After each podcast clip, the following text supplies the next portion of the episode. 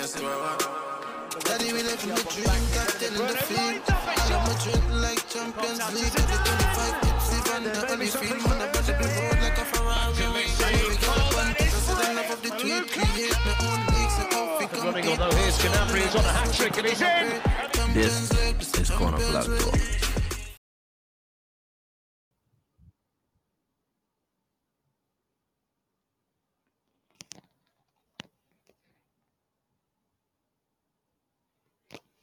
Cool. Good.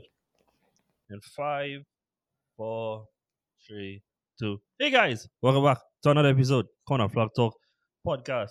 As always, here with my best friend, who's unnecessarily far away from me.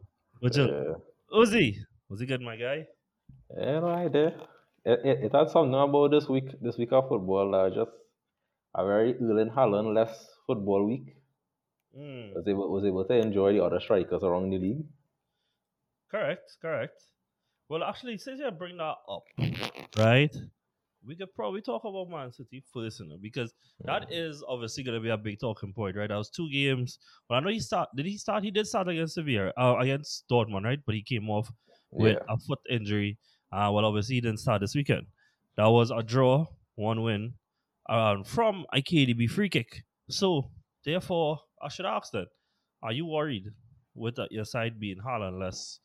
Not right now, because I know that Pep says that you know it's a day-to-day thing. So more than likely, even if you don't play midweek in a game that don't really matter at all, because all done top of group. But if y'all go another game, or maybe later on in the season he misses a few games, are you worried about being Haaland less?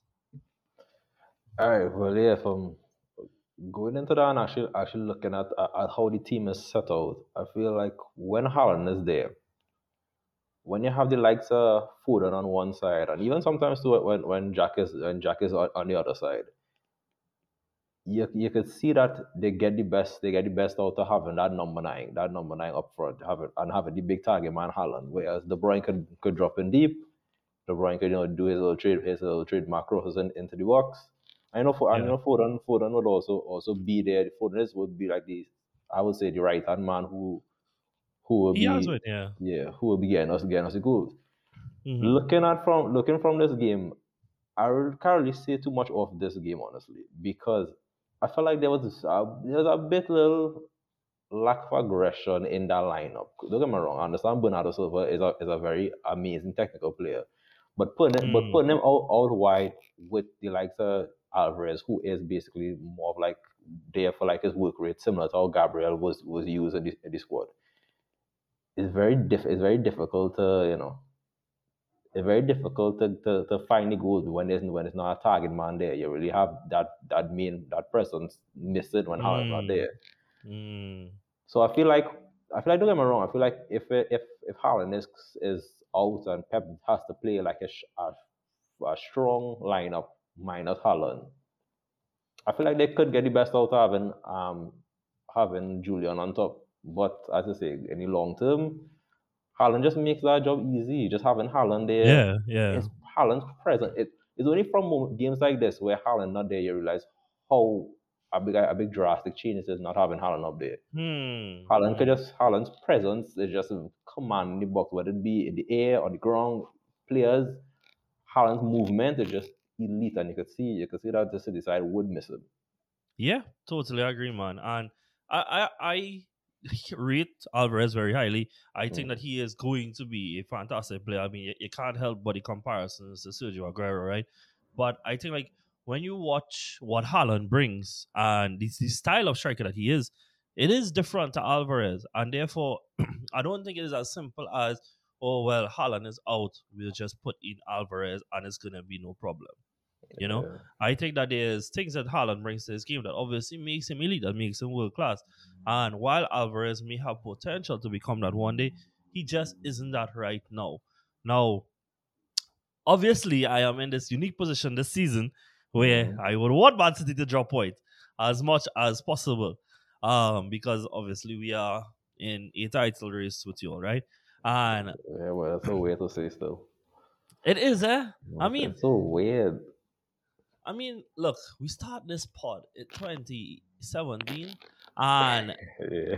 I I do. I thought I remember Unai Emery days though, and I, I I would have obviously would have liked to think that at some point we'd have been a title race, but after going so much years of recording and not actually being excuse in a title race, it feels weird, especially one that has become a two horse race because with all due respect to the other sides that are fighting for top four, and you know, even though Liverpool aren't up there right now, you would have still expected that coming into the season, you know, Chelsea being who they are, should be in and around there, and then obviously Liverpool. And now it gone from you're saying, oh Man City and Liverpool, they compete for the title week in, week out, Mm. and you have Arsenal hanging around to it being now it's Arsenal who are currently leading Man City despite City being favourites and it's between the two of them. And that's a very unique position for me because I mean I've been an Arsenal fan now about 13 years and like not once I could say like I mean maybe 20 okay no I, I am lying 2016 I did think that we could have won the title that was the year Leicester won it and Mm. I remember when Ozil now came in, um, we was on top of the table from like September till January or something like that. But that team is so much different to this team that I think like we were just more dependent on individuals then and now. But yeah, unique position. Um, with respect to the game itself, well, it was brilliant from De Bruyne. It was a phenomenally good free kick. Um, but even without Haaland being there, with Leicester with their defensive deficiencies, and I know they've kept some cleans this week, this um this past month, sorry, but the underlying numbers are like terrible. You would Mhm. have still expected Man City to score, you know, some more now. And then when you think about that, it took a free kick for them to get the go ahead goal. You wonder if like it could be a little bit concerning because because just to just throw this out there, that goal that you all scored there is only the second game you'll have scored in in the last five. Because True, it was it was nil nil against Dortmund. It was nil nil against was was the fourth side in all their group? Yeah, Um, Copenhagen. Copenhagen. It was a 1 0 loss to Liverpool. And then obviously the 3 1 against Brighton. So there's only the second game in five that you have scored. Are you worried then that is there so much focus on Haaland scoring that there might not be goals elsewhere in the side to rely on consistently?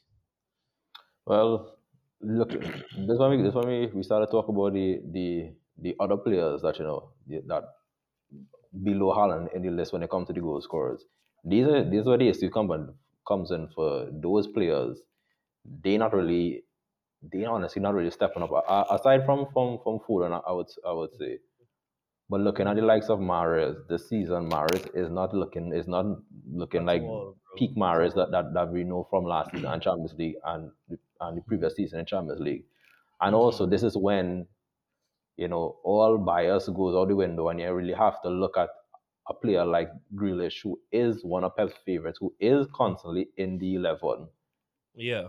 He Yeah. is he is the second one. He is the second one after Mahrez that I feel you have to look look to to contribute towards the goals. Yeah, you know, Mm. yeah, yeah, the likes of De Bruyne who who could do who could pull like magic out of out of nothing in like set pieces or whatnot. You also Yeah. have likes to have likes of Gundogan, but looking at the players further up the pitch. These are the moments where they need, where they need to shine, and not and not just as saying like they need to take any opportunity. Like if you know they need to break, need to burst onto the scene. That's the job mm-hmm. right now in this team. Like Correct. even before Correct. before Haaland was here, that was Yeah. the job. That they were the ones that that the Yeah. team was turn to, to get the goals. So as as I saying, yeah, like I understand right now you could say Man is becoming a little too dependent on Haaland because for teams for teams and teams know that if you can't stop Haaland, you might you'll have to stop the supply to Haaland. And when you and when Mhm. you're stopping the supply to Haaland, you need these other players now that could pop up and, and get the goals when Yeah. when Haaland Yeah. can't. Yeah, totally I agree. Man City did go top for one day. Um, but you know they had to get comfortable being second because they can't stay there for the rest of the season. Um, a dog.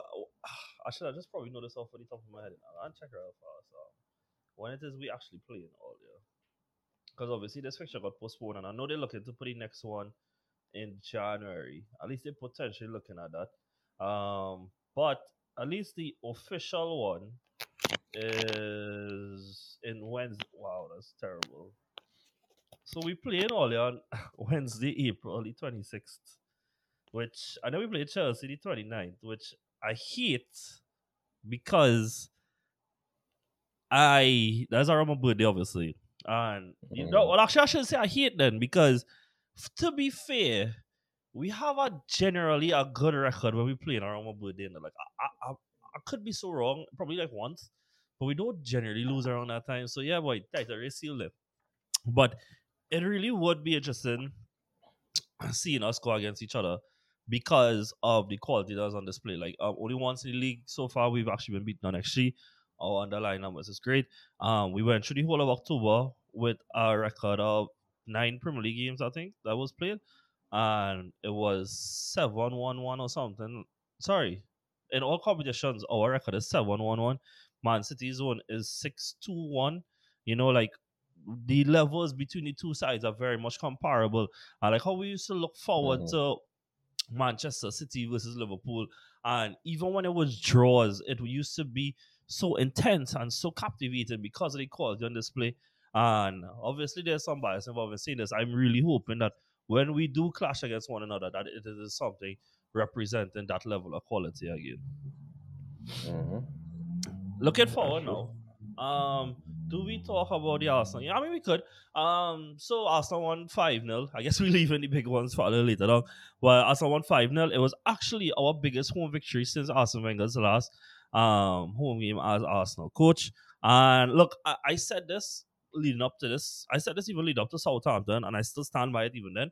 That somebody was due to hold five goals from us soon. You know, and that is not with any bias. That is we're looking at our numbers. You know, we were creating at a really, really good rate, Leeds game aside, and we weren't finishing on par to what our XG was creating. Against PSV, it was something like 3 actually. Even when we lost, we beat them on actually Southampton was 2 point something actually. I was saying, look, somebody is due it. And when you put it the context, the last few games that we've had, um, this uh, our last four out of five games was away from home. Three of them was away in Europa League, which obviously involves intense. Tra- sorry, two was away in Europa League, which involves intense travel, and then we had Southampton away, Leeds away, and I think the conditions was set at home this weekend that yeah, somebody was going to get. And what better team than the team that is currently last in the table that has some Mhm. cohesion problems, and some players really needed to put some goals behind their names this this week. Uh, Martinelli got his fourth for the season after a really good start, and Odegaard, who everybody who listens to this know that I am one of his biggest critics, right? Had a really good game again, and to be fair, I think like even the games that I felt critical about him, stepping back from him a little bit and stepping back from you know the emotions involving games, I think even in those games he was still really good.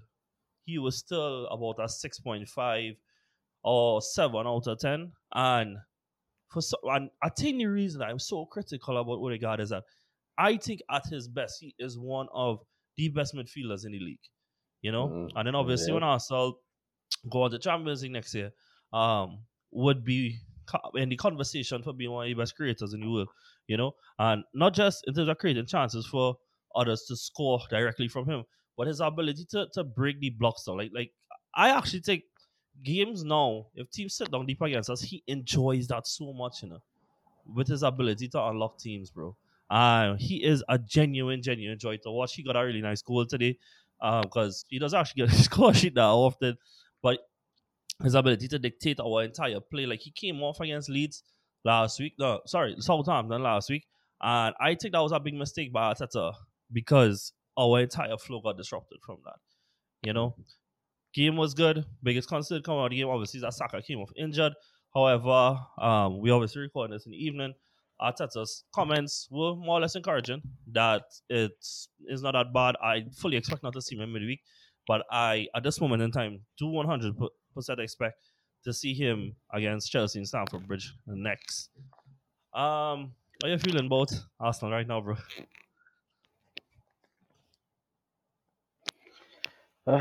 nah, honestly, with Arsenal, the one thing with with Arsenal that, that, that I'll say that will be different from Man City is that just looking at the team on a whole, I, as you, as you rightly say, a lot of it's a lot of players who who needed goals behind the name, and uh, and from this game, everyone really popped up and contributed. Because we talk, you talk about about Odegaard. Because again, I, I always would- we used to look at Odegaard and be like, you know, I'm I'm a fan of Odegaard just from from you know all his loan spells he used to have have at his time at Madrid Mm. you see that okay, he you know he there is a there is a quality player in Odegaard that you know I feel like only only with time you're going to see just the best of him. I mean, we talked many times about about Saka. We talk we we- you know this season we've seen a lot more for Martinelli. We've seen a player that he could be. Yeah, Gabriel on top, but not just just talking about those those um just the, the front four. It's even down to like Arsenal's midfield. You're seeing you're Mm. seeing them contributing with the play. You're seeing Xhaka making those runs. You're seeing look look look. This like what Partey Partey was second screamer second screamer. He um he he scored. And even even even going back even going back earlier earlier into the season, you're seeing defense popping up with goals or whatnot. I just honestly, you see, you can see this whole Arsenal side like Dog, They as you say that, dog, I am Yeah. actually so surprised that our set of us haven't scored in a little while, innit? Because our set pieces is tend to be so good, dog. I like we really intimidate people because like dog, I was like, we are a pretty thought this is like so mind blowing compared to like the Arsenal I started to support, right, dog? Because like we're a big Yeah. team, you know? Like Saka is over six feet, and he's one of these smaller men in the side, dog. He is also short, but he is so physical and, and combative in the way that he plays. And obviously, he's already scored some headers for us, so it's not like that is something that he's opposed to. Um, Saliba, White, um, Gabriel, Yasu, Partey, dog. We are like huge, dog. Like these men yeah. are actually massive, you know. Um, I was gonna say something, you know, dog. Um, finish what you're saying. Now, sorry to cut you off. It's just as you say that, I, I wanted to. Nah, nah. But but but yeah, just just right now looking at Arsenal on a whole, like right now, I'll say from from a City's fan perspective, Arsenal right now is just looking like a big nuisance, honestly. But from just like an unbiased point of view, just looking at Arsenal, as much as people, I mean, right now, people from the beginning of the season, nobody was expecting to see Arsenal in the position they are. Nobody was was expecting Arsenal to be in first and holding first for so long. Many people talk about, oh, you know, uh, how, you know, it's a matter of time for Arsenal to just drop yeah. off. Hmm. But honestly, just looking at Arsenal, just knowing everything they went through and just the road they take and the time they took, Hmm. yeah, I mean, you can't, you honestly have to say, I say Arsenal, Arsenal, Arsenal ready, to be up there, up there as a, to, to cement the, cement the place as, you know, a top four club, you know. The the thing is though, so I would say up until two weeks ago, I still and even now, do I think we are favorites? No. But I would say I have reason to believe now that we could win the league. And the reason is that I listened to this pod and they were asking some Arsenal, sub, um, the Arsenal representative on the podcast, how many places and how many matches are they fearful about? So they said visiting um Spurs because it's a derby and and what tends to happen is you know is that's a really hard game. Um go to Anfield, the Man City games, um and that is really it. In terms of games like you're not confident that you should win, right? That you Mhm. can't drop points in those, right? And the person then asked them, so then you're looking at two games against Man City. Although um, I and even the Arsenal fans said that you know we I we do think we are capable of at least beating City at home. Um, going away to like we said to Spurs and to Liverpool. You're looking at four, maybe five, maybe some random away ground that is hard for us that I just slip in my mind right now. Newcastle, you- going to Newcastle is going to be hard. Yeah. You're looking at five games off of the top of your head that you're worried about dropping points in. And if that's the expectation level you're setting in your head of five games of dropping points in, and dropping points don't have to be losses, it could be draws, then you should believe that your side can win Yeah. the league. If you only think you drop point twice already this season, so five more is just seven, mix up between losses and draws, you should be looking at a league level winning team. So I would say, after putting that into my perspective, I think we're capable.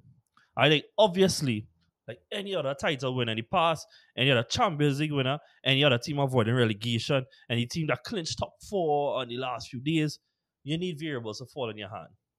you need something to play off in your favor. Whether it be Haaland drop off in form, whether it be some random French player at Arsenal catch form and all of a sudden it's bargaining goals.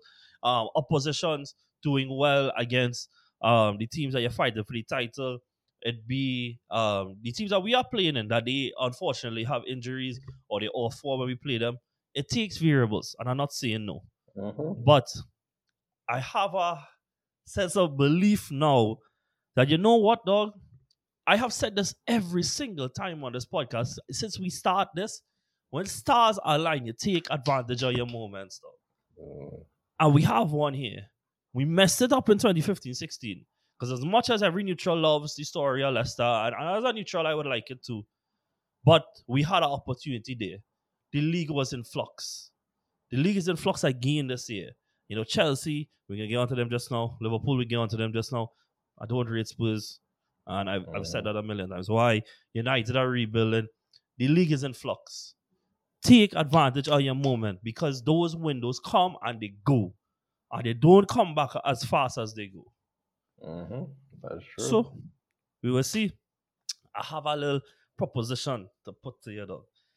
Um, we'll pull up the start here before I say it, right? Where did I send this? Where did I send this? Where did I send this? Right.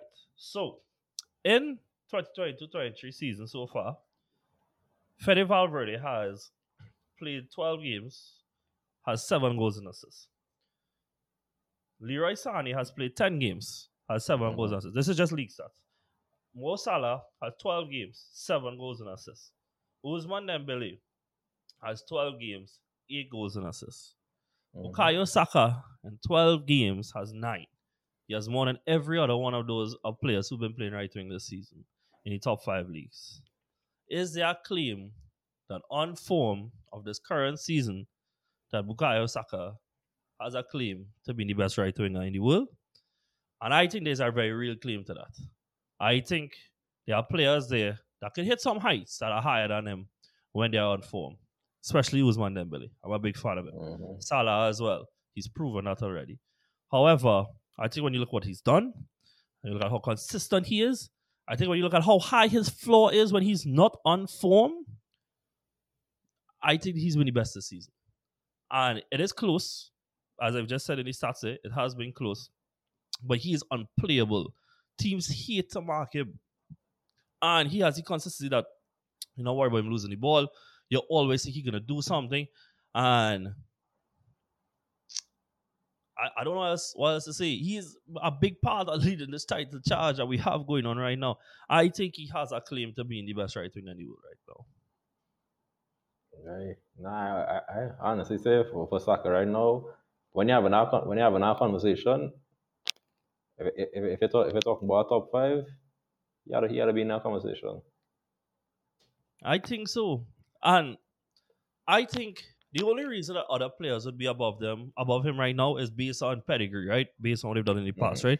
And that's fair. If you want to talk about overall, not just this season, how it's gone, fair enough. He's top five, maybe top seven, because there's probably somebody else I I I, I I'll leave it Mhm. out, right? But this season, I think he's been the best. I think he's unplayable. I think he's undroppable. I think he goes into every single team in the world except probably Liverpool because of what Salah has done. And you know what, though? I think he's so good, they would change the system at Liverpool to fit him in. You know? But Salah must essentially something so to fit him in because you can't leave him out. He's so good, you don't leave him out, bro. You know? Um, so yeah. Um, just not up. I'm trying my best to write down minutes as fast as I could. Uh, nice. Cool. So moving on, since we talk about some very mediocre teams already, we'll talk about them now. Um, Chelsea. Dog, that was hilarious. So, so I went out this weekend and I stayed near my brethren uptown, get up, go on bed, whatever. And I get ready to leave actually though. He's like, dog, you gonna leave? I said, yeah. He's like, horse, Chelsea lose it 2 0. I say, wait, what? I was like, nah, that not possible. Worse than I feeling sour because I kept a goal in my father's, you know. Chelsea lost 4 1 this week. And now the truth is, based on the balance of the game, both teams could have scored a lot more. And I think that's concerning. I think Chelsea's concerning on a whole. You know why? I think that I like a lot of what Boehly has done. He's been very happy to make calls because he wants to put his print on this club and and make it that this is not Roman's club anymore. This is Boehly's club. Fair enough. Not saying no, right? However, the he allowed Tuchel to oversee one of the most crazy windows that Chelsea have had in the longest while where they spent ridiculous amounts of money on players and positions that I, I feel like they don't know how to get the most out of. And now we are in this position where I think uh, I think Potter is a victim of his own intelligence sometimes where I think he's tried too hard to big brain things. You know, I, I think it's, it's not every week, Potter. We need to see a new system. We need to see a new this, a new that. Players players thrive off of consistency. Players thrive off of consistent lineups, partnerships, um, rhythms, that kind of stuff. And when you are constantly yeah. changing, your players will be a victim to that. And I think that's a case here. Like the only games that I can think of that Chelsea won and, and were convincing about it and, and deserve to win was the two games against AC Milan. And I will say that with the caveat that AC had men missing. We can't forget that. Calabria was missing. Theo Hernandez was missing.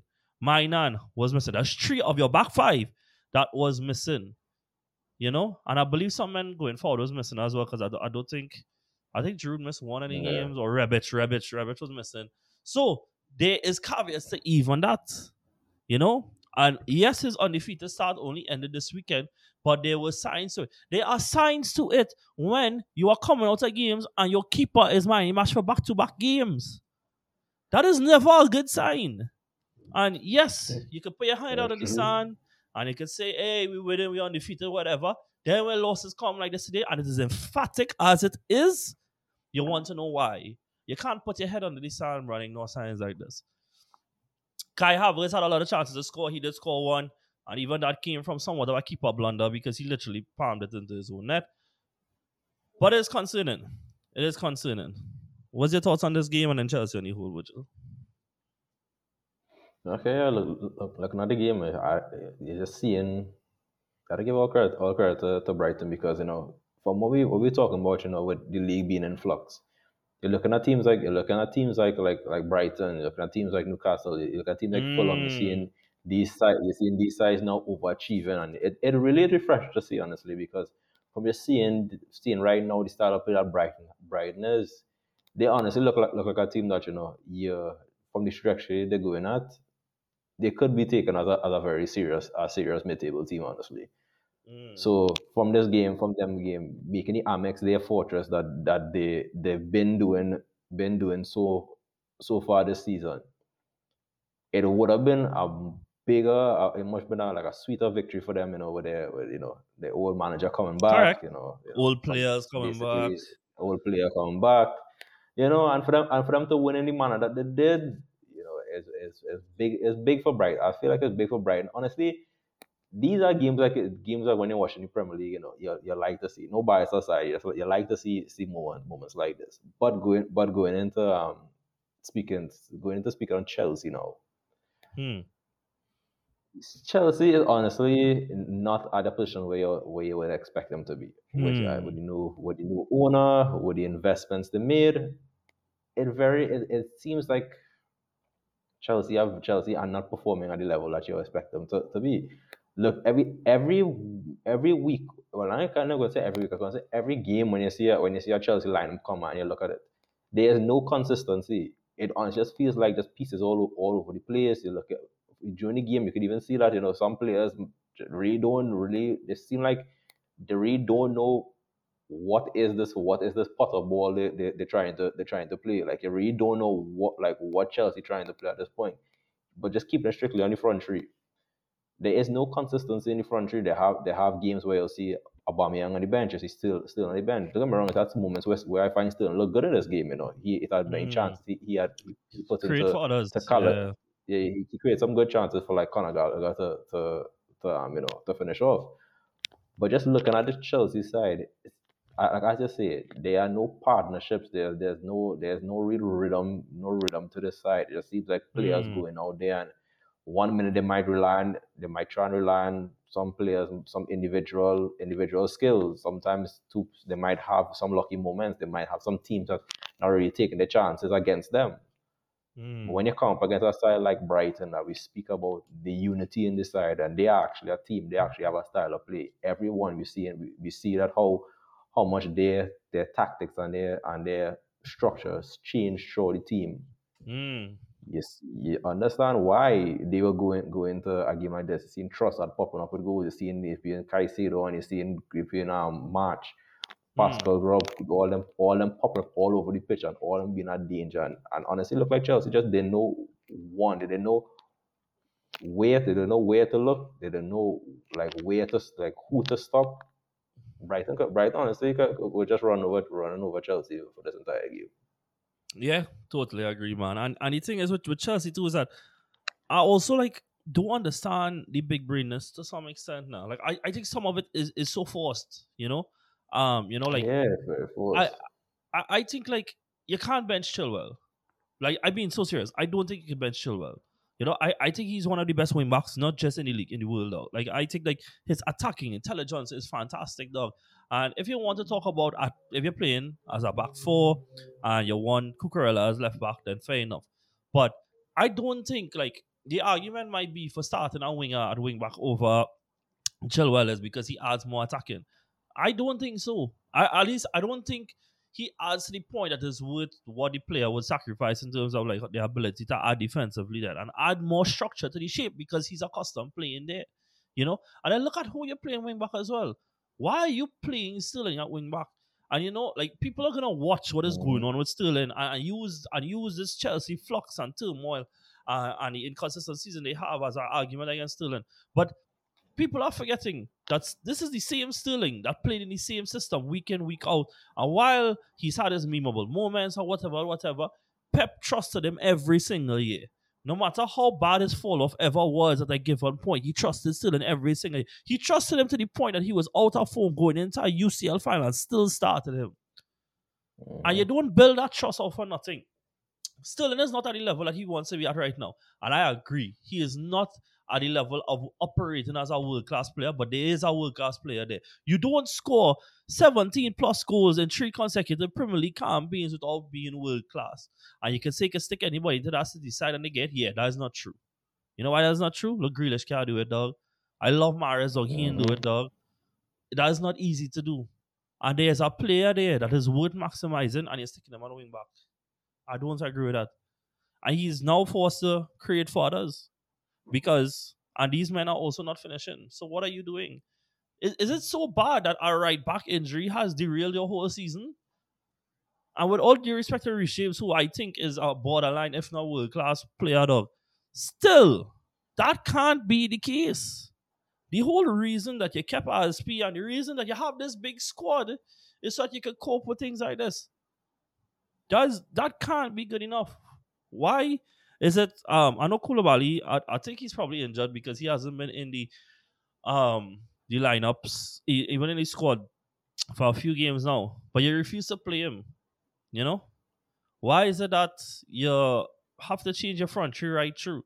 I don't get me wrong. I know you're a new Mhm. manager and you're learning players and whatnot, but the constant chop and change it, it doesn't help. It doesn't help. Players strive on consistency and making links on building relationships on the pitch and auto- autonomisms and that kind of stuff. So I, I think the Chelsea loss was deserved. I think it has been coming. Aston Villa have been one of the worst sides in the league, and they made your keeper man of the match. What does that say? What does that say? So it is good. I know it's hard the players out injured. Eh? Yeah. I know Fofana is out injured. I know Kante is out injured. But with all due respect to everything that Kante has accomplished in his career, I don't even think you consider him in the squad anymore because of how injury prone he's become. And like, understand what I'm saying? It's not a talent issue, eh? It's an availability issue. He is so injury prone at this point. It doesn't even make sense considering him in your squad going forward. Um, Mhm. on Brighton, I think Brighton, based on how the season has gone, I know this is only first one under De Zerbi, but we've seen the signs that ha- it has been coming. I think they have a decent argument to try and have a good shot at getting into European football. based on how the season Yeah. is going. Even if it's Conference League, it's a brilliant achievement for a side like Brighton. Moving on to the next upset of this weekend. Is it really an upset based on how the season is going? Is Leeds United beating? Forget that. Forget that. Forget that scratchy headline. Virgil van Dijk's home record was broken this weekend Yeah. by Summerville, who's only scored his first goal for Leeds last week. Liverpool lost 2 1 at home. Uh, there was an opener by Jack Harrison due to a terrible back pass by Joe Gomez. Uh, and then Salah equalized. And to be fair, I do think this was a better game from Liverpool. I think they created a lot, but they also allowed Leeds to create a lot. And I think that there is some issues at Liverpool that go beyond just injuries and stuff like that. I, I do think that there's currently a mix of styles within the squad that wants to be played. You know? And I think that that, that, that also comes with the fact that there are players who are aging and just aren't at their physical peaks anymore. And I think that's natural when you consider the intensity that Klopp wants to play with. You know, Fabinho, love the guy though. Can't lie. He's one of my favorite DMs in the world. He doesn't have the legs anymore. Henderson either. Virgil to some extent as well, even though he's still very much a fantastic player. And when you combine these things with some of the key players also being out of form at the same time, uh, Robbo and Trent didn't start the season that well, although Rob was pretty good this weekend. And changing the system, forcing your main goal scorer and one of the highest goal scorers in Premier League history in Mo Salah to play wider to accommodate Nunez. There's so many things going on at the same time that has combined together to have this chaotic season that Liverpool has had. And the thing is, they lost our lead side that unfairly, in my opinion, have been asking for Jesse Marsch to get sacked. You Mhm. know? And they lost. They stay ninth. Um, I believe with United win this weekend, United are now 11 points clear of Liverpool. I'll check that. Uh, while I'm checking that, though, why you go ahead and tell the people what's your thoughts? Yeah, I feel like every every week now, every week now we talk about Liverpool.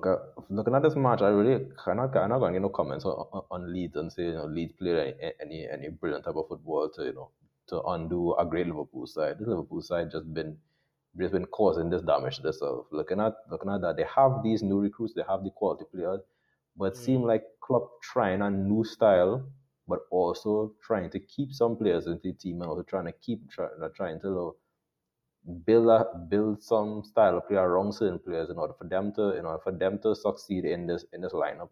It is a big mess. On honestly, you're looking at you- if it's even just starting from the midfield, you see the midfield that they have.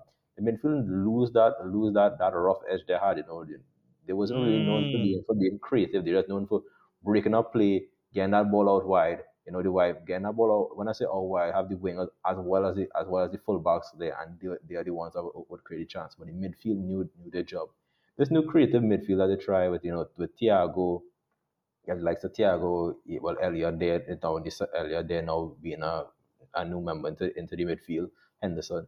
Most of these players in, in, in that in that midfield have not even registered assists in what months. Yep. So so this so this this You know, Trent has no assists for the year or something, so it has one since Yeah, January or something like that. Yeah, all, I, all I know, all I know is to say the, the last time Thiago had an assist was I think May. May. I, I just know the last time they played they, they played Wolves. I think this was like last season. Yeah. But but yeah, just look just looking at um looking at, at all that the midfield is not is not creative. Like honest, I understand Klopp could do that. We understand Klopp ha- is the manager that could get that, but he personally have is not not it. Even going back to going back to this whole personal talk, you have the likes of Darwin Nunez on top. Um, granted, you know they had the injury, they had the injuries and, and whatnot to to um, Jota and you know to um to Luis Diaz. But honestly, you can't you can't have the likes of Darwin Nunez, Mo Salah, and Firmino. It just honestly not working together. You, it it not it does, doesn't make any sense. Like you're seeing many times they're trying their best to get to get Darwin involved. When they try to get Darwin involved, Darwin is not living up to. I'm not, I don't I don't want to say not living up to, to expectation because that'll be unfair to just. He just not he just not not ready. He honestly is not ready. And you have likes of Firmino and Salah now, the two experienced experienced um attackers on top. Both playing both playing supplier. Mm. both of them, both of them, not not really getting, not really getting in, getting in on the goals when when needed. So it Mm. honestly, it's just, it honestly just seems like a big confusion in the in the Liverpool side. And, and don't get me wrong, I know it's easier said than done. Honestly, they have the, the personal, they have the club can just go out and just be like, oh, go back to the type of football he used to play. He can just start something new. I, I don't think he can do he could do that now. Way. I just he don't have the personal fit now. Dog. Yeah, and that and that the main thing. Honestly, like the, the not to sugarcoat it, he had to, they had to go out, they have to go out and, and, and spend in January. They have to go out and get either as two personal marks that if they want to get it, have this whole new creative creative team, they need to go out and bring in bring in some better some better personnel. No, no, it has to change. Though. It has Yeah. to change because, like, no, the thing is going forward. I is either you change the system or you buy new players, but one way or the other, the way that it is right now, especially with Trent, it can't work. And I love Trent. I love Trent. I have defended Trent. Even like all the like I think up until this season, Trent has been an above average defender. I think it was made out to a too large of an extent how bad of a defender Trent is. Right? Yeah. But this season it's terrible, right? And it's because and, and worse, I think like one of the biggest things with Trent too, dog, is that when he mess up, it has looked terrible though. Like he does look so bad. It has become mm-hmm. very memeable, right? But things has to change. It has to change, and, and I do think that is. Um, and like, and I know that the underlying numbers this weekend against Nottingham Forest were really good. Don't get me wrong; they did create a bag. Nottingham Forest, so you created a bag on set pieces mostly, though. Is that sustainable? Yeah, if it's you know Burnley or Brentford or, or something like that. Um, with all due respect to those clubs. But then this week now, yes, he did create a lot from open play. But then now you are dependent on players who aren't as settled in yet. So all of a sudden start to score because this entire system has changed. Like Darwin. Because like this week, they played something that was more resembling like a 4-4-2 with a diamond in midfield. And it was Mhm. working. And now will it work long term? Maybe it can. But I don't think that that makes sense if Trent is in, is in the right back. I don't think that makes sense if your midfield has both Fabinho and Thiago in it. And while I know Thiago does a lot defensively, I think there is a lack of legs there. And this is a Liverpool side that has been built on athleticism. You know? And then you have to watch then where the investment in finance has gone. They spent 80 million on Darwin Nunez. Could they have used that somewhere else? Could they have then instead spent I just talking all out here, right? But could they have instead spent 40 million on Ivan Toney and then spend that other 40 million on getting um Ruben Neves in? Just just an example. Or or Youri Tielemans, who contract was ending. You know? Could you have used the funds elsewhere? I mean, look, everybody does always turn to the owners to spend money. I am not uh, up, Yeah. above that. You know, we all always want that, right? I'm not saying no. But certain clubs are running certain ways, and you have to use your funds properly. And what it has been widely known is that this was Klopp first real signing was he wanted Darwin Nunez. And don't get me wrong, I do think Darwin will eventually become a success. I think that there's a lot that he lacks in his game. Those are like, you know, technical ability and stuff like that. But I think he makes up for it in like athleticism and share. He's a really powerful player. You know, like another another day dog, he would have score this week here against Leeds. You know, Meslier actually was my in the matchup. I mean, so while we're talking about Liverpool Oh, yeah, losing, brilliant performance. yeah, dog, dog, he was ridiculously good, dog. Actually, I like Meslier and Mhm. Virgil. Like, I, I think like he has some little bozo moments in him, but I think even like with Ramsdale too, I am a lot easier on keepers while they are younger. You know, it has been a position that Mhm. tends to evolve over time with keepers. That you know, with maturity, they learn a lot and stuff like that. But I like Menzi a lot, and I think that you know he's only twenty four. I think that the upside is there for him. Though. You know, um, you have anything else? to- Mhm. Dog, like I I really appreciate you not smiling for this whole thing, because I know you really enjoyed this Liverpool downfall. dog. But um, you have anything else you want to say on this before we go to Tottenham or United? Uh, no, I, I, have, I have nothing else to, to, to continue with this. Wait, only time I want to I want to comment. that I saw I saw a tweet. There's like there's like there's like wow. There's like if you there's like if you there's like if you enjoyed watching Van Dijk lose at home at Anfield once for the week. Be prepared for it to happen twice. and they showed it they showed it in the Napoli game. Because Napoli, Napoli coming off the type of form then Bro. in Anfield. Oh, oh. We'll talk about Oh God, But dog, they are so good, Virgil. They're so, so good, dog. You know? And like I have a real source spot for Nah, they're always have. boy. And I have a source spot for AC too, dog. So like it really hurts the red dog to see them go against each other. But bro, they are so good, dog. I like this is why like I so encourage everybody, Prem fans, dog, especially though. Don't just limit yourself to watching these teams in UCL, dog. Watch them even in their leagues, dog. They are fantastic, dog. Tottenham. Tottenham went 2 0 to Bournemouth. Came back Yeah. 3 2. Um, through some little errors. Um, I, hey, dog, for what is wood, though, Bournemouth goals were brilliant, dog. Especially that first one, though. They literally drove through Tottenham and scored, dog. Um, I'm going, oh, for what I said earlier, United are now 12 points ahead of um, Liverpool. So that's a thing. Tottenham are 12? now still good. Yeah, yeah, yeah. Yeah, Okay. United are 12 points ahead of Liverpool. Though. That is crazy. Wow. I'm sure if you tell a United fan that at the start of the season, they not think they was in the title race. Yeah.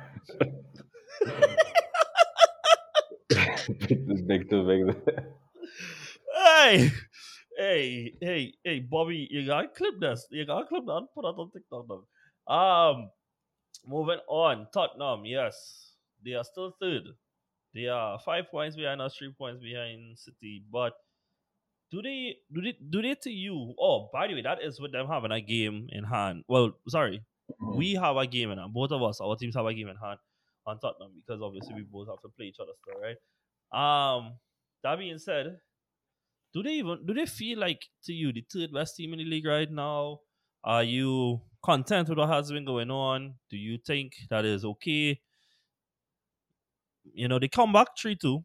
Um, it was a mistake, did lead to the first one for Sessegnon.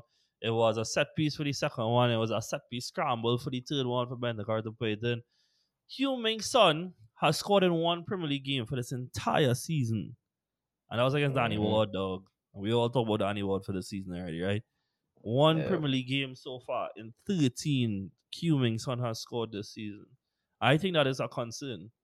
I I mean, dog, I literally get blazed like this whole last week about my opinions on Son.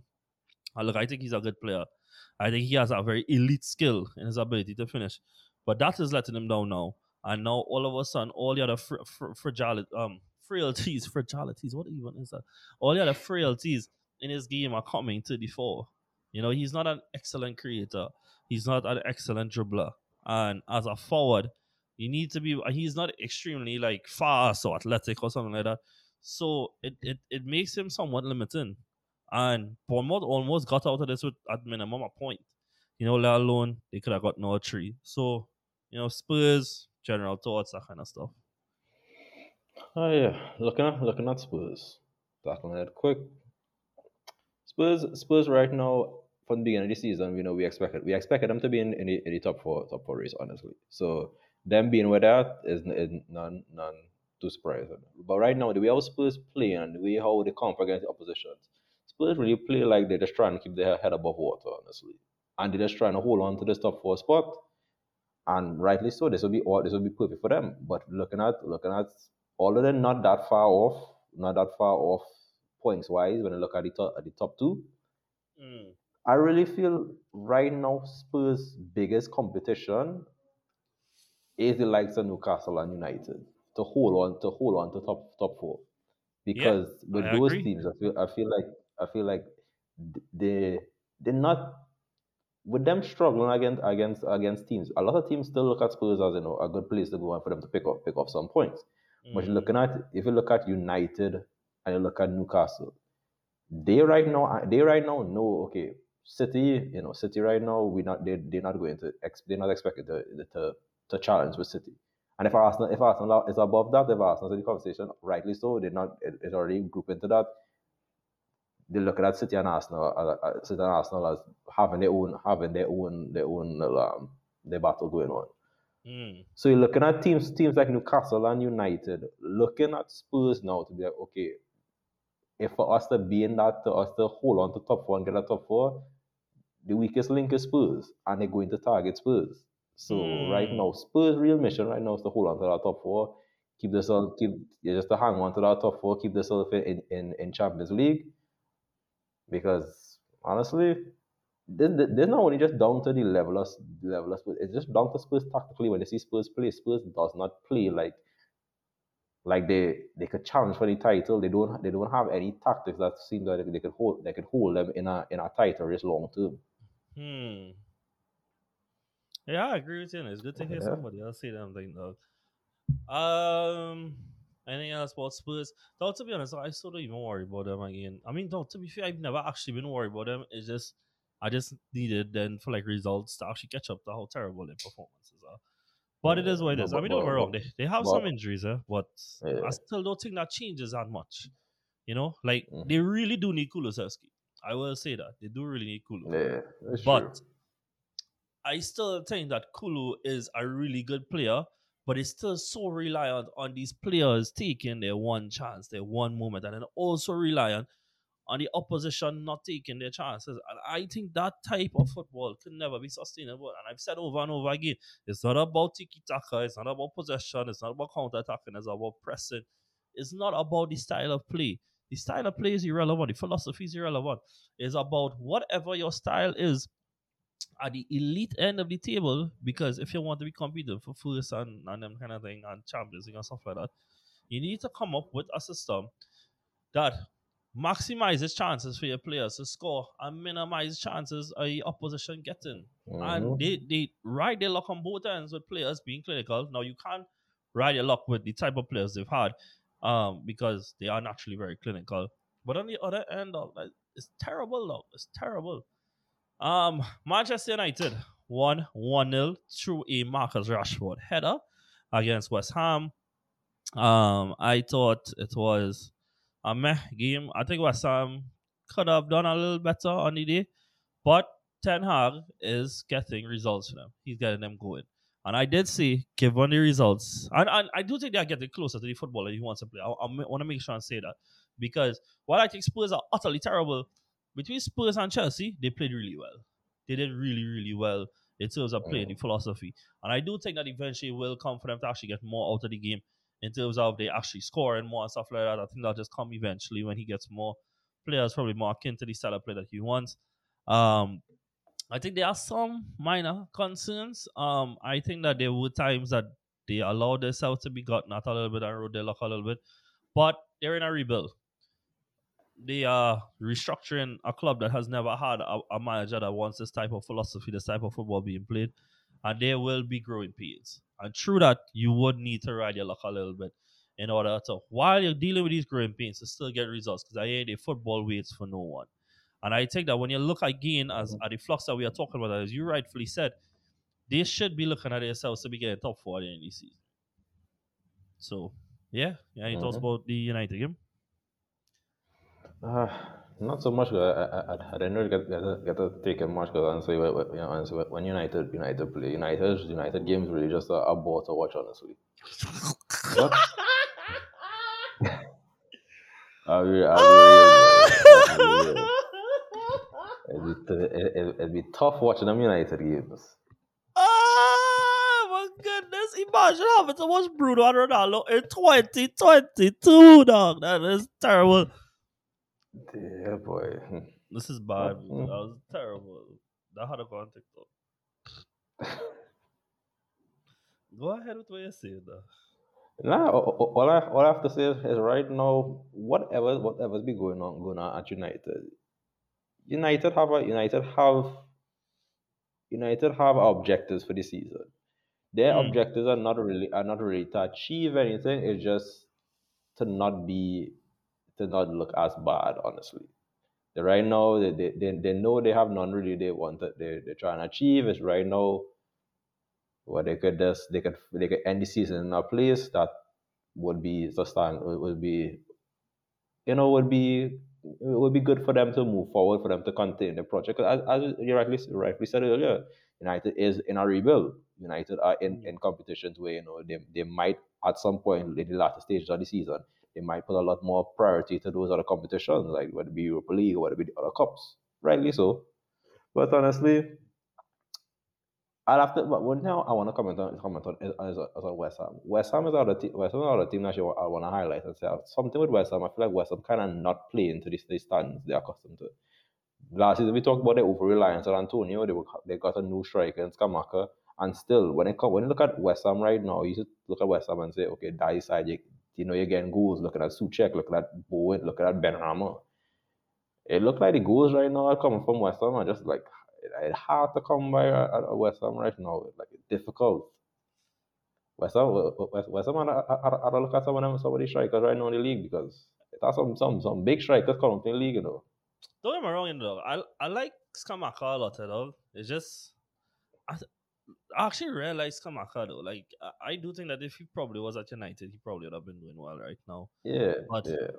I I just think like I think to some extent West Ham feel like they've gone stale a lot after these last two really good years under David Moyes, and I, am not too sure about where the squad going because like you know he signed yeah. Paqueta um, they tried to sign Kostic, and like, where exactly do you want to build? But dog, that is okay, no dog, because you know why? They just right. keep him a boy comfy, dog. That is keep him a boy Decky Rice comfy, dog. Okay, see next yeah. summer, dog.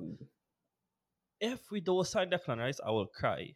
You know, dog. The thing is, there's other sixes that coming up that I think are somewhat promising. Like I, I do think I really like Onana from Everton. I like um I really okay, really yeah, like yeah, um yeah. Doucouré from from Palace though. I, I, actually he's really good. But like in terms of like, you know, where Arsenal are now and where we want to be, you know, I think we are at that stage where Liverpool was right before they signed um Van Dijk and Alisson. You know, the final pieces to make a side complete. And I, I thought I think without a shadow of a doubt that Declan Rice stuff. And that is not to, to, to sly on Partey. I think Partey is fantastic. But the reality is Partey has played 54% of available games, of, of games he could have played it because of injury. That's terrible. That's not good enough. You know much games Rodri played for the season? All. No. Fabinho has this play all. I think as the six, I think it's the most difficult position to play in football. I, I have said that for a long time. I think that it is. I think it's why the lone six is very difficult to play because you have so much responsibility on you. Declan Rice is never injured. He's phenomenal. He knows the league. The only thing I think he needs to learn a little bit more is how to rotate possession a little bit. And dog, he to Pep Jr., dog, he feel he gotta learn dog, dog that sucker, I think. You know? So you see next mm. summer, dog, girl, you a little 80 million, dog, and if you want, we could trade a little player here and there, dog, you can get recent. So you see back up to all, looking for goals, you get goals, dog. Hey. And make me way, dog. That's what I can say after that, no. Suddenly the other way. Dog, it actually like real rip my skull that and scored. Or like, if you tell somebody in 20, when was he Emery? Second year, boy. That was what, 2019, 20? Yeah. If you had tell me then that yeah, dog, recently side you scoring twice at the game, I might actually believe it, in because I remember he was actually coming into the team then, but though we are three years later. I, I actually, I mean, though he scored twice, I'm obviously happy for him. I'm happy that we win 5 0. But like, dog, that really changed not to get by behind body man. The only effort, actually, you know what it changed? It changed, dog, until we play a side that are really fearful about the Europa League. Don't play Martinelli and Saka was Nelson there. Play Nelson. Let him go and do it. Yeah. Um, I actually want to touch on Newcastle first, now, dog. Actually, mm. no, before that, I want to ask you something, dog. United and, and Chelsea, who do you think more likely to get top four as things stand? That's a good question, honestly. Honestly, I had I said Chelsea, but Chelsea ever Chelsea ever have a way about them to the, to just to just scrape all them wins away. Mm. And United and United and you when it come to United, United have a way about them that that's that's self employed when, when it matters. Hmm. Fair enough. That's yeah, a valid point. Nah, I, I feel Chelsea. Um. Good Christ! I don't know how actual podcasters do this. Sorry. All cool. actual podcasters. Not like if we are the most streamed locally produced con- um podcast in Trinidad and Tobago, subtle flex. Um, moving on, hmm we talk about La Liga. It was confirmed this week that Barcelona will be coming on to the Europa League. I just want to say I said that it was going to happen when the when the group when the groups have drew on because I think Barcelona overrated themselves a little bit. Um, they won one nil through a Lewandowski goal against Valencia this weekend. But I mean, Xavi said that they focusing on the league now, right? Um, but it still feels like that in itself is out of their hands to some extent because I still think that Real Madrid are just way better than them. You know? Do you Mhm. think, Virgil, that if they go on to win nothing this season, no Europa League, Champions League don't go on, apparently their finances are so bad that there's a huge implication now, given that they have not reached the quarterfinals of League. Apparently, a big part of the the risk that they took was based on the fact that they thought they'd have made the quarterfinals of Champions League. Do you think it is Mhm. possible that Xavi gets sacked? In a in a in a well-run club uh, in a in a world that makes sense, yes, it's possible it, it, that Xavi will get sacked. But right now, they, they know they have Xavi as a as a little insurance policy that they they know they have a manager that has you know a, has you know a relationship with the club. Mm. If they sack Xavi right now, nobody nobody really going, going, going to want to come in. It's going to be hard for them to get the first Hmm. the, the first and, and second choice manager. They better hope the third choice come in come in and actually overperform. yeah. But it would it would make sense for, for Xavi to, to get sacked, but they're going they're going to they're going to hold on to Xavi. It might it might be fifty percent they are faith in him, fifty percent might be because they're a little desperate at this point. Fair enough. Um, Real Madrid drew one all today against um it was Against, Girona. against, against my against my team, my big my Oh, big yeah. my big side, I know that. I know my that. big that my team. Um, it had some controversy and they ruled out. Uh, uh, you saw the highlights by chance?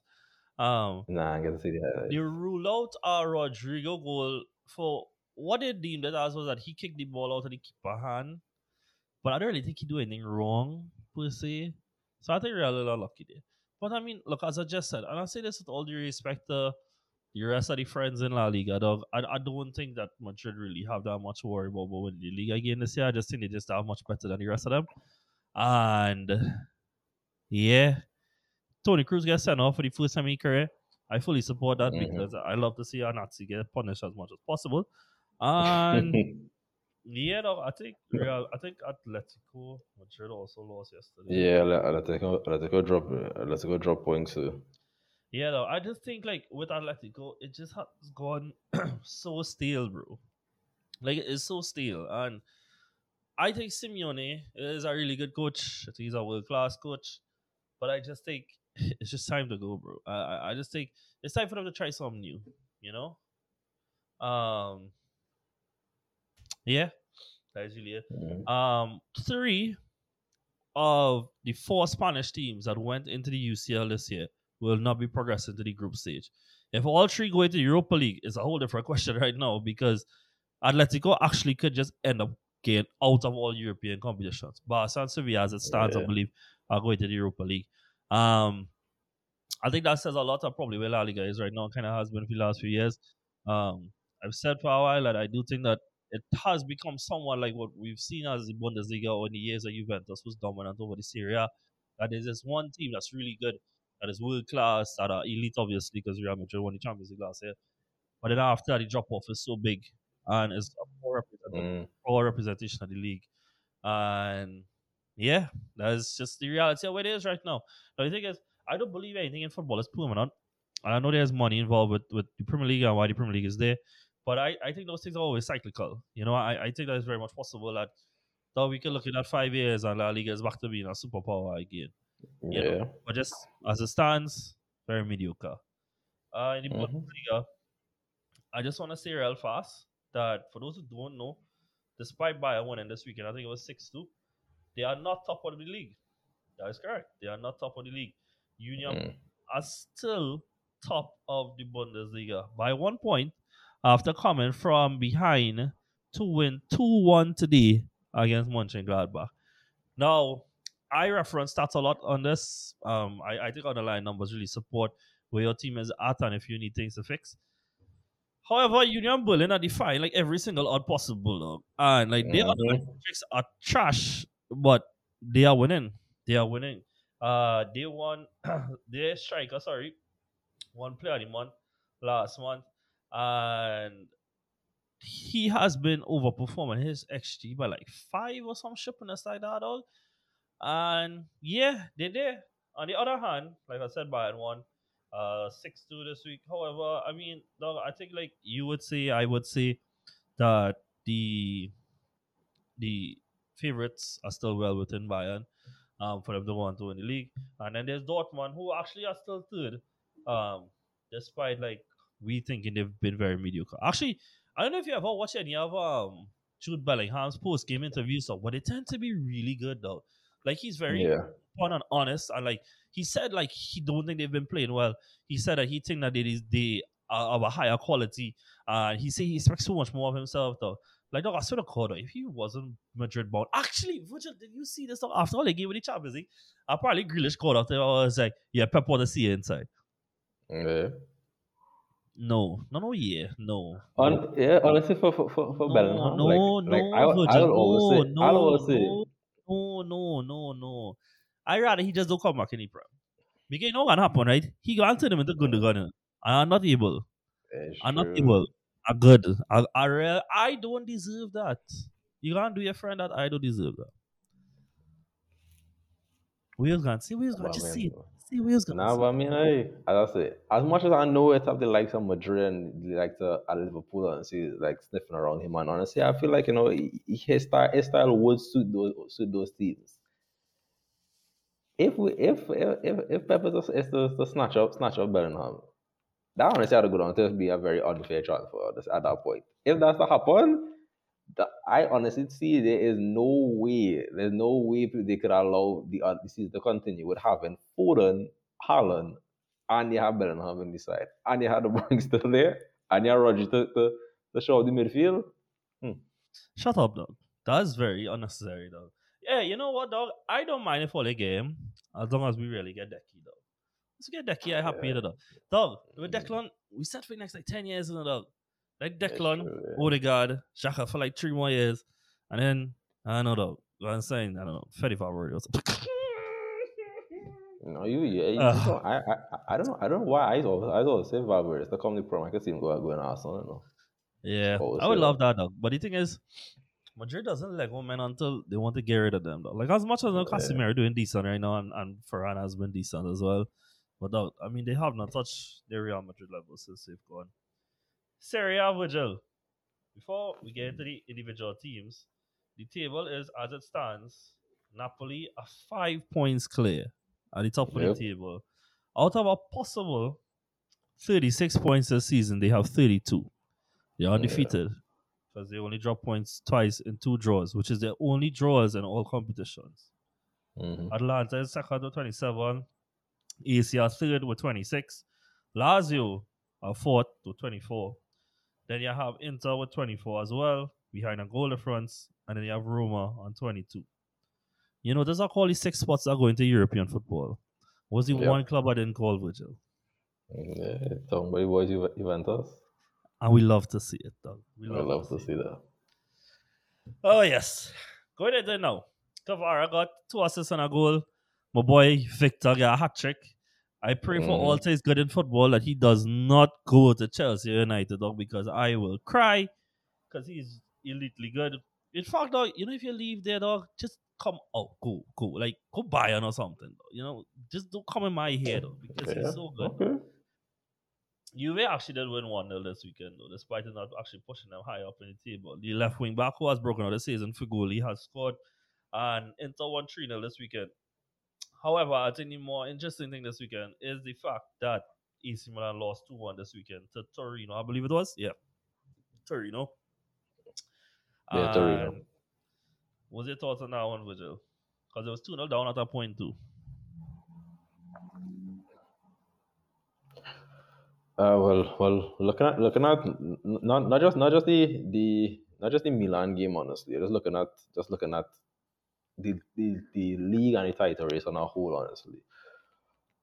I honestly, I, I honestly glad, honestly glad Milan, Milan won, Milan won last season. You know, they they, they got out of the way because this season, it really, it really, it really is tough at the, top there. No, there's Napoli side, there's Napoli side looking like a looking like a trend. Even if Milan was to, was to win this game, I still feel like this Napoli side is is difficult to slow them down. Honestly, look, just going back to, to the Milan game, yeah, it had, it had it had moments in that game where where Milan were very, you know, they they honestly they didn't take the chances. They, Milan was very very subpar, very subpar going going into that, going into that game. Mm. But you know, it's still it's still early it's still early in the season. I will I will look at it, the top three sides right now. I'll look at them and say like, you know, they are the ones right now that that are playing the best football, honestly. You're right now, you're Lazio fourth, but honestly, I feel like that fourth that fourth spot is, is, is, temporary. That they hold that temporary for like the likes of, likes of whether it be Roma or Inter. Those, those are the two right now will be battling out for that top four.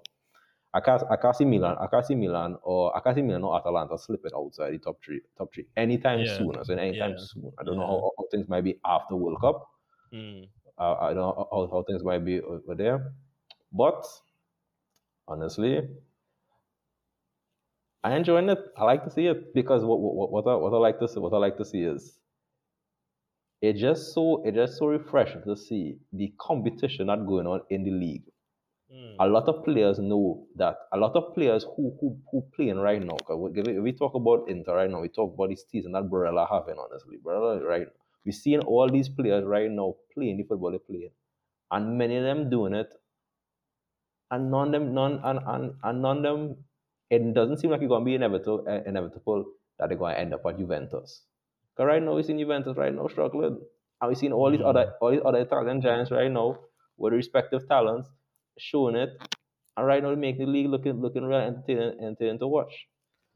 But right now, don't get me wrong, Inter right now is still a good a good watch. Roma still a good a good watch, but hmm, I really feel I really don't know who, who I could turn to to, to to slow Napoli down right now. Yeah, it's crazy, man. And the thing is with Napoli is like, I think Spalletti has built a squad really in his own image. Don't get me wrong. I think it was really unfair when Gattuso got sacked there. I think ah, actually Gattuso is a pretty good coach. So, like, I don't think yeah, he's elite or anything like that or world class, but I think he's a really good coach, and I think probably with time he could develop into that. But what Spalletti has done is fantastic. It's nothing short of fantastic, and I I have maintained that what they've done over this window is not a small feat because they replaced the mm. club captain, they replaced the vice captain, both of whom have spent nearly 10 years there in Koulibaly and, and Lorenzo Insigne. They replaced Dries Mertens. They lost Fabian. There's four senior men in the club that are now Yeah. gone. And Zielinski has stepped up. Sam Guisa was brought from a relegated Fulham and is one of the best midfielders in Europe this season. Kvara stepped up in Lorenzo's absence. Osimhen now seems a little bit more free of his injuries. But even when he was injured, Simeone, Diego Simeone's son, has been stepping up. A signing from Verona. And then Kim, who they signed, a, a Korean centre back from Fenerbahce, has slotted in seamlessly to replace Koulibaly.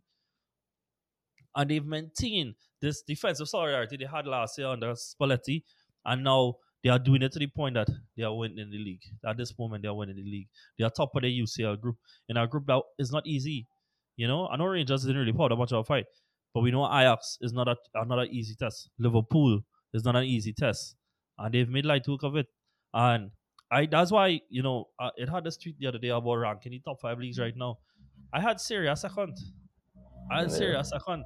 I think the quality is there. I think quality is showing. I do think that AC Milan would have, and they are third in the league right now, but I do think AC Milan would have put on a way better game against Chelsea if they didn't have that much players missing.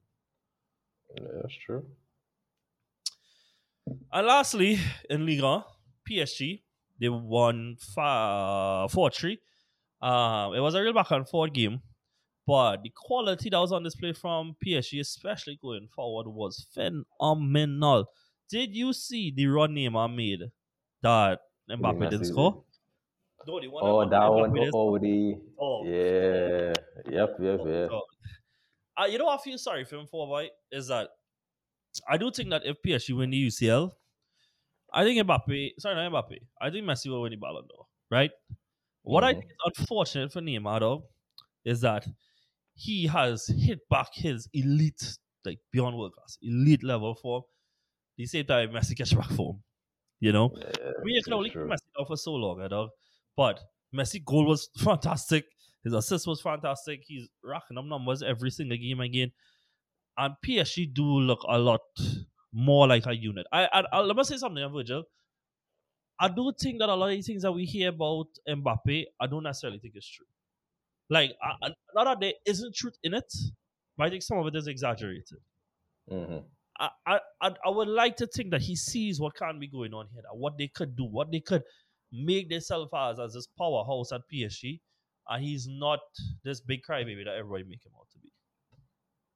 You know? Do you think they are actually contenders to win the UCL this year? Not just on paper, but like actually playing.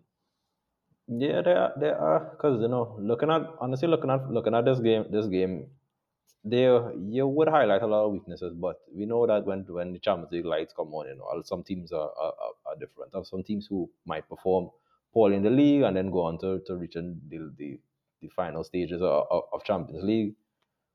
But yeah, from this PSG side, you're seeing the front three, the front three, you know, they have that chemistry, honestly. You're seeing, they're seeing Messi right now. Messi just pulling out just magic out of nowhere. Neymar, honestly, I just, I just say rightly so, you know, Neymar, Neymar looking, catching amazing form, same time Messi, Messi catching form. Neymar right, Neymar right now put, put on, Neymar put on a, a, a put on a show to be in that top three of Ballon d'Or if he continues, honestly. And you could, you could see if they go on to win Champions League, you could see, you know, the top three in Ballon d'Or come from like two out, two out of the, the, the front three at PSG right now. Mm. So they it would be difficult in UCL because I still find there are a lot of you know issues defensively. I feel like you know there are some times where you know PSG kind of like you know laps. They, they they don't know how to like see out see out certain games. Mm. Yeah, and, and, and just from this game, you you saw you saw that you know it it, it, it took you know what it took for them to, to come out of this game you know four three. I mean, I, I, I just say, I, well as I said earlier, you know when when it's Champions League time, you know some teams some teams tend to perform differently, and yeah, I feel like I feel like PSG right now, if they get if they get a luck of the draw with them, they could go all the Well, way in Champions League. Who's the, who's the hardest second place team they could draw? Would be Inter, Yeah. possibly whoever come out of the Spurs group, um, hmm Liverpool, Dortmund. Those are the hardest teams they could pull up right now. And I think what's a key thing for PSG would be, uh, while I do think they have some better depth this year, I think is keeping the specific 11 fit, which is Donnarumma in goal, Oh yeah. um, Ramos, Marquinhos, Kimpembe starting. Um, although Mukiele could do a decent job. A Hakimi at right wing back, Verratti and Vitinha in the two in the midfield, Nuno Mendes, and then the front three. Once they can keep those Yeah. five players fit, I think they can do it. And I don't think they'll just do it. I think that they will blow teams away, though. I think they can blow teams away. It's So, true because yeah, yeah. Because Yeah. even looking back at last season, we saw how how I mean it, it, was just it was just we didn't we don't know what what what um what supernatural supernatural effect was going on with Madrid at, at that time for Hmm. them to knock PSG out. But mm, you see if but not, but that aside, you see if PSG as I say play the way they play right now, they're playing way better, way better, at a higher at a much higher level than they did last season. If they have to, if they have to go, go back and go back into to, to a big boy like Madrid or the other big boys there, they will they will cause a problem honestly. And as I, as I say right now, the first the first the first hurdle will be round of sixteen. They're not going to get then it's difficult to find a difficult opposition against them. And then going Mm. on to this the, the other we're going on to quarters and semis. That front that frontier right now could, could terrorize anybody. Yeah. Guys, we have World Cup coming up soon. I have no idea what we're gonna do yet in terms of like content leading up to it and enjoying it. Um, you know, we might are we going to do the pod? Yeah, maybe, or we might do some lives. I don't know. We'll do something. You know, it's us. We'll Yeah, do something. we're doing something for, for that. and we will have our World Cup final show. We will have giveaways. We'll be vibes. It'll be fun, just like last time for the UCL final. When we have details of that, we'll let you guys know. I hope hoping Virgil will be here, but we will see. Thank you guys always. Love you guys so much. Like I, I genuinely don't think you all know, like from the bottom of my heart, how much this means to me, and this means to us, and what we do here. I think that every single person that listens to this. So like you know, like we average about like thirty to forty listeners a week, right? And I know that's not much in the grand scheme of things, right? Um, but every single one of y'all mean a lot to us. Every single one of y'all mean a lot to us. If I could imagine 30, 40 people sitting down and listening to us, that's basically like a classroom, dog. That's a lot of people, Mhm. you know? And we'll get to heights up. I don't worry about that. But I do consider every single thing we do here one corner flag. All 20 something of us on this team. It is a privilege. It is genuinely, genuinely a privilege. And we love y'all. We really, really love y'all. So yeah, catch you guys next time. See you soon. Take it easy.